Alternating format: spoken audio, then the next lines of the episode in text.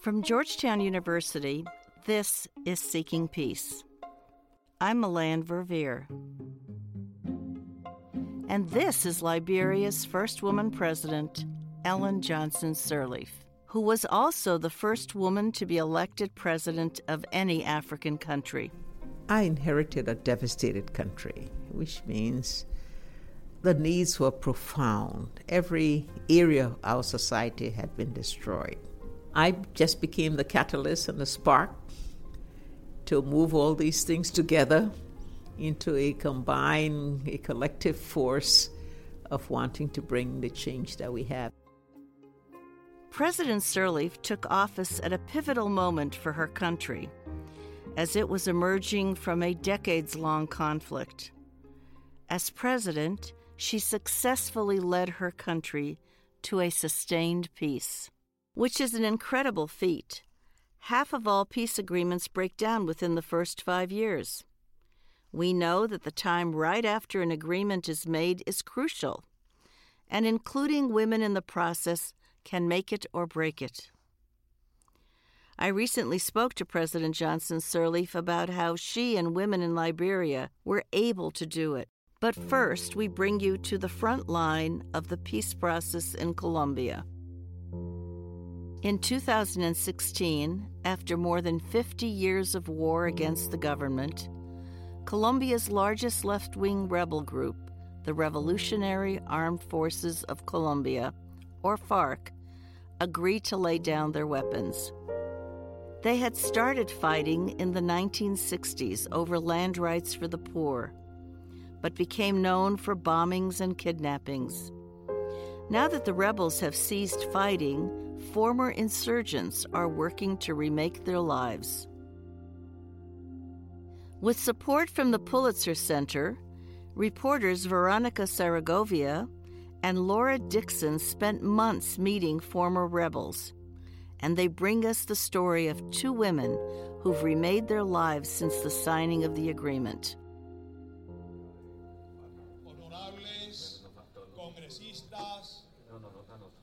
This is Veronica Zaragovia, and I'm going to start us off here in downtown Bogota's Capitol building.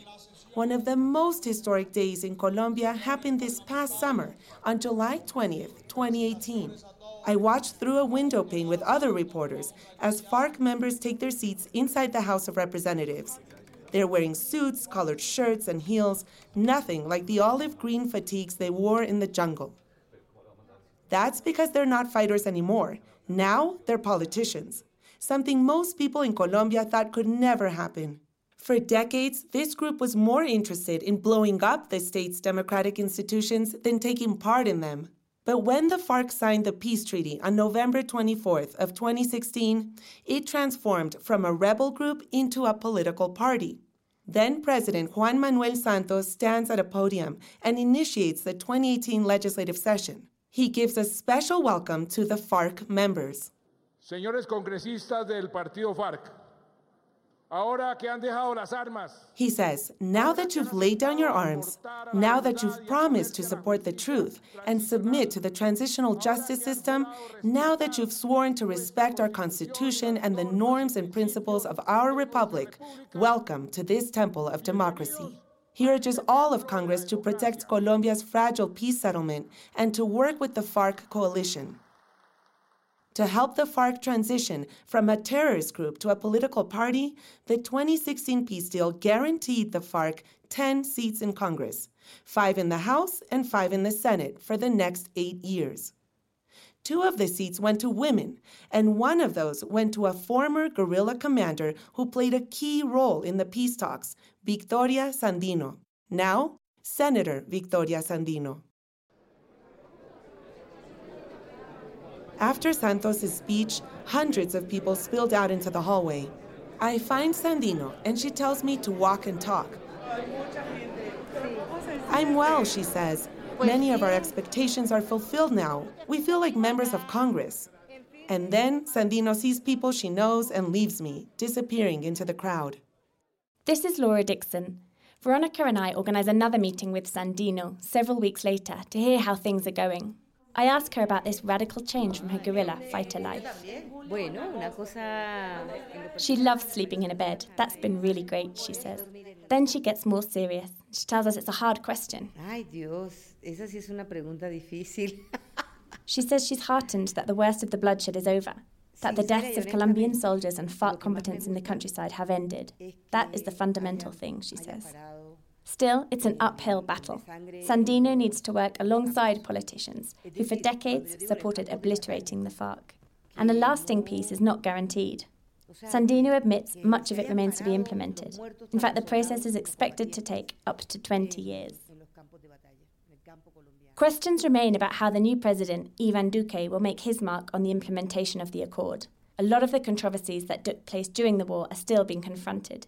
In August, a former FARC colleague went on a daily radio talk show to make a serious accusation against Sandino. La tenían como una especie de esclava sexual. Era una realmente. esclava sexual, allá las mujeres eran eso. En cuatro ocasiones pude decirle a Victoria Sandino que yo estaba This anonymous woman alleges a male FARC fighter raped her, and that Sandino knew it happened and didn't do anything about it. Sandino says claims like this are part of a smear campaign, in which the FARC's opponents paint the group as rapists and terrorists. If the claims are true, she says, they should bring them to a special court set up by the peace treaty. Pues esto es parte de una misma campaña realmente. Y yo no tengo I'm willing to go before the peace tribunal if anyone brings charges against me. If the tribunal calls me in, that's where I will go, she says. The court has been set up to investigate accusations of crimes during the war.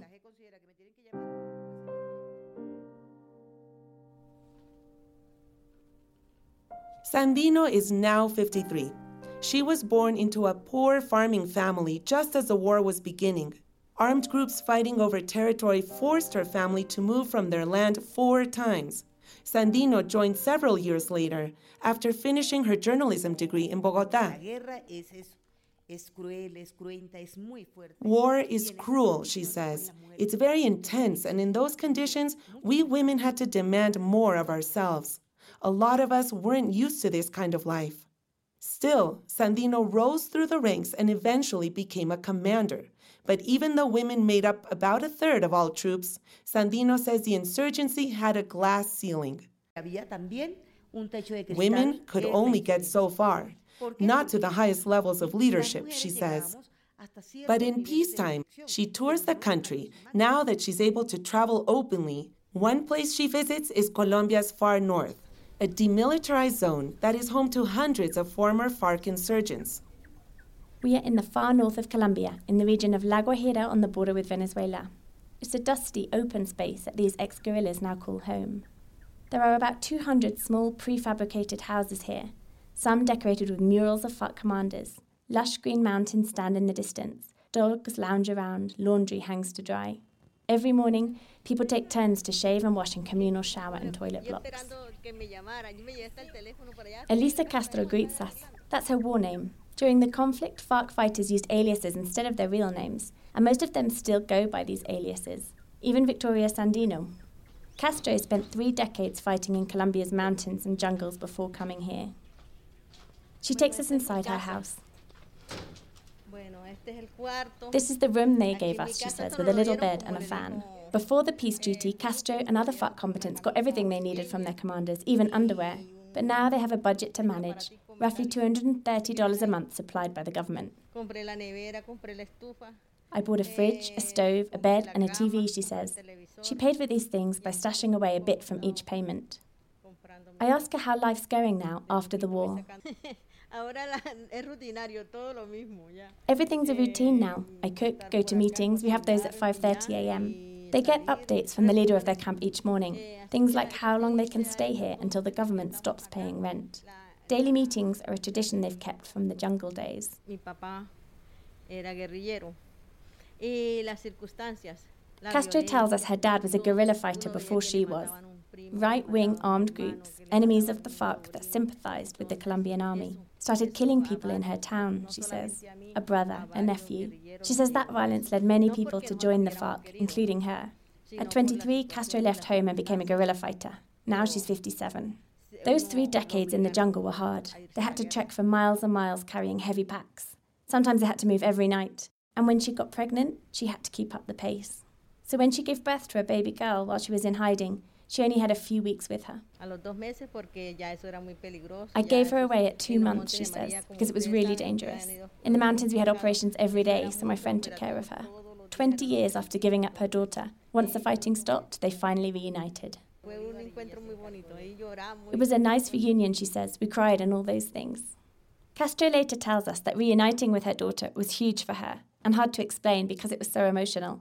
She says they hugged and kissed for two days and fell asleep in each other's arms. But despite the joy of seeing her daughter again, Castro says she's not happy. Living in poverty isn't what she fought for. La paz es cuando digan no hay más muertos. Peace is when the que todo el killings stop, everyone's doing well, and the poor have their land, she says.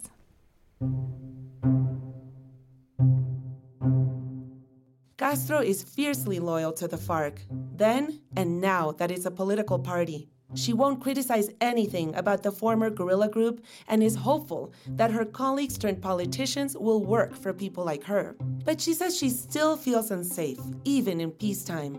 She rarely ventures far from this camp because she says she fears for her life and for the lives of her two sisters back home.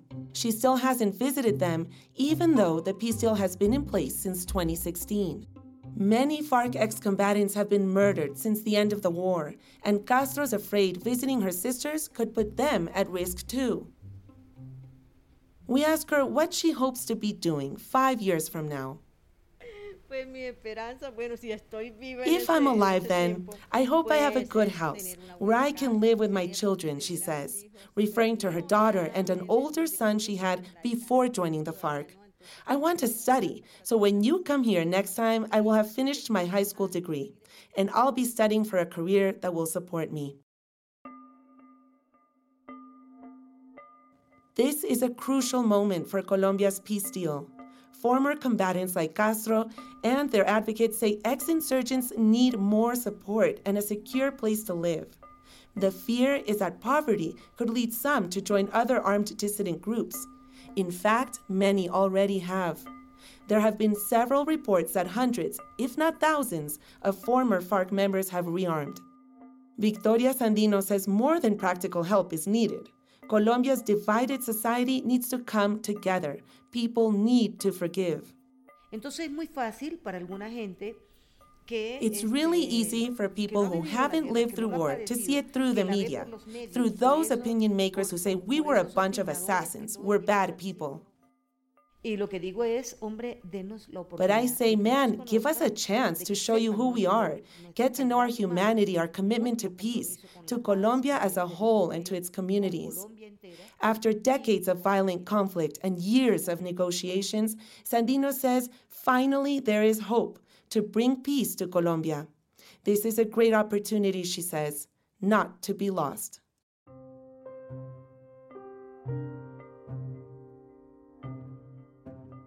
Reporting for this story was supported by the Pulitzer Center.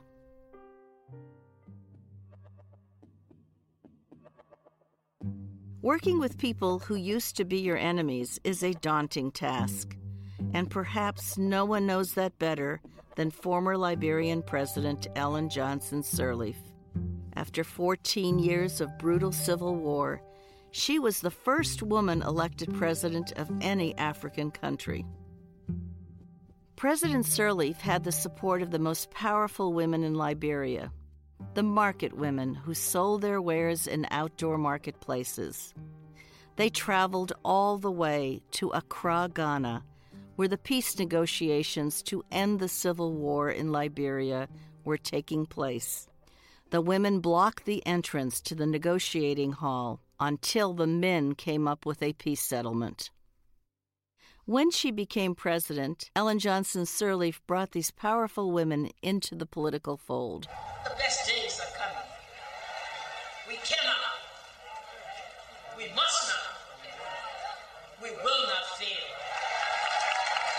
So let us begin anew, moving that is filled with promise, filled with hope. At the end of her two six year terms, Ellen Johnson Sirleaf was responsible for the transparent and peaceful transition of power to another democratically elected president. In 2011, Ellen Johnson Sirleaf was awarded the Nobel Peace Prize for her work advocating for the safety of women and the rights of women to participate in peace building. It was a pleasure to sit down recently with her to talk about her tenure. Let me ask you a little bit about the role that the women played in ending that almost two decades long conflict.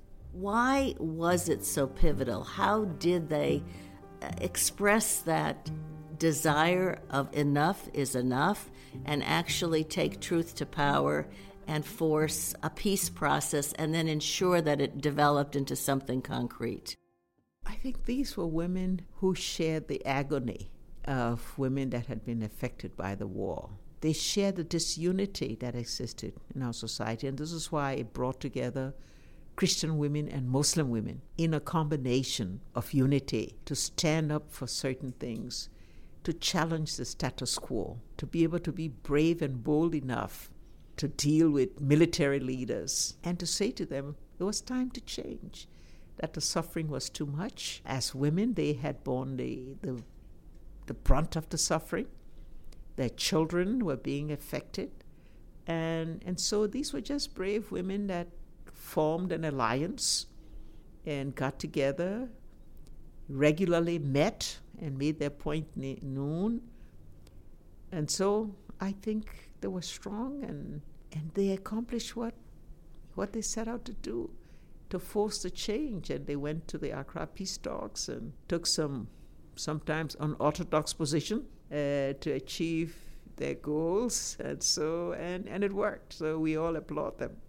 In many ways, it was the women who catapulted you to the presidency.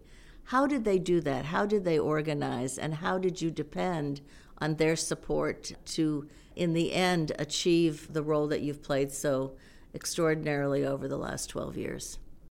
Well, first of all, the women all ensured that they registered to vote.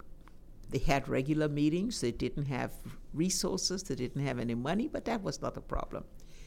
They met.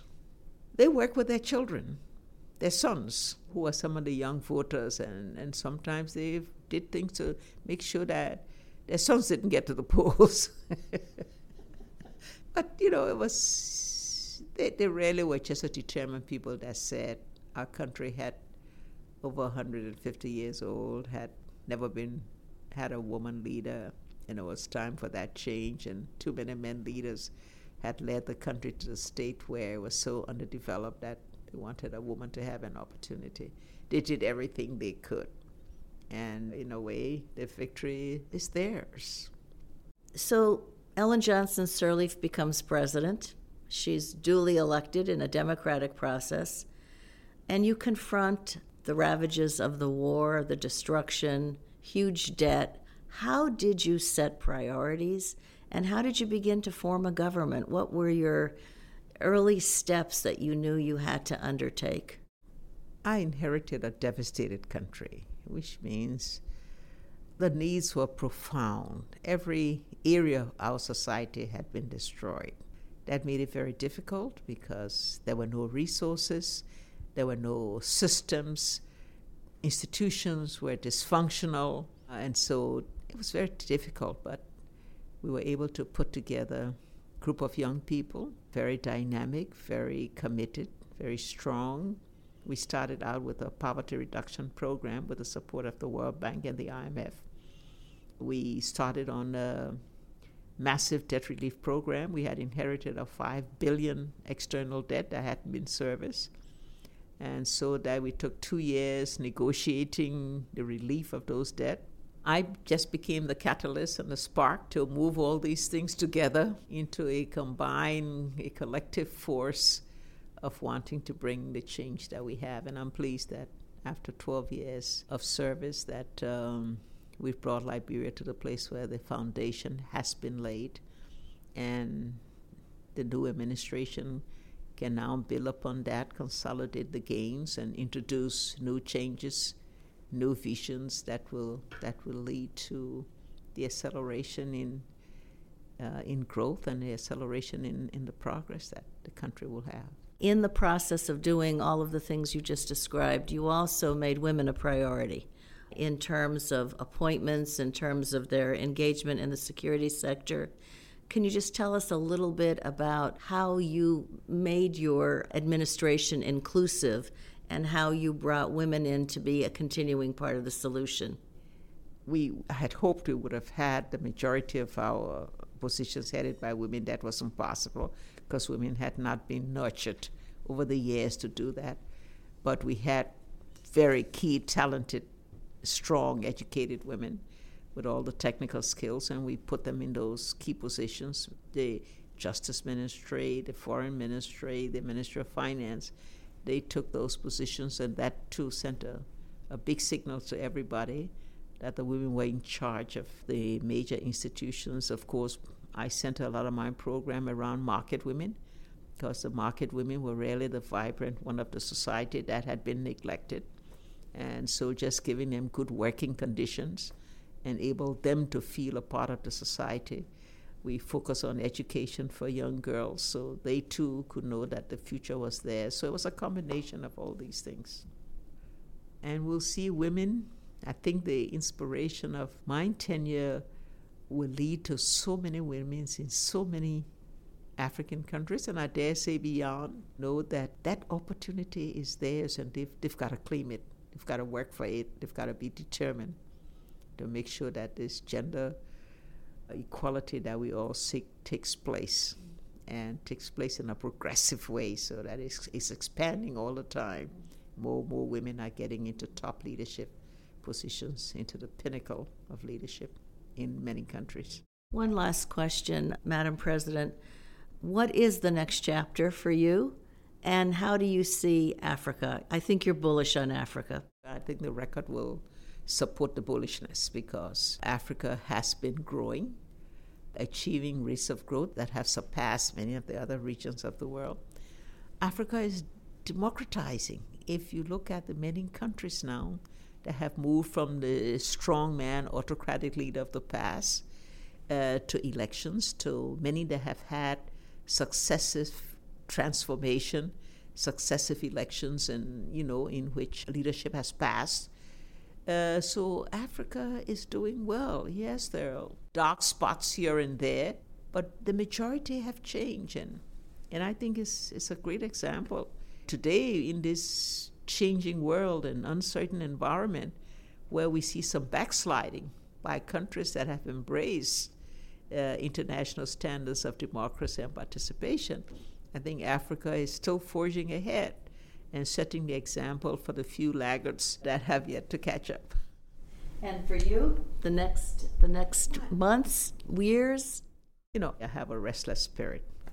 That means that despite my age, I'm not going to retire and sit down and, you know, I'm going to be working. I'm going to be working for the promotion of women. We're going to establish a center that's going to identify women out there who can become good business leaders so that women can also be a part of that environment that commands resources, that commands position, and working have those role models share some of their experience, and the number of women, you know, can just grow. We hope exponentially.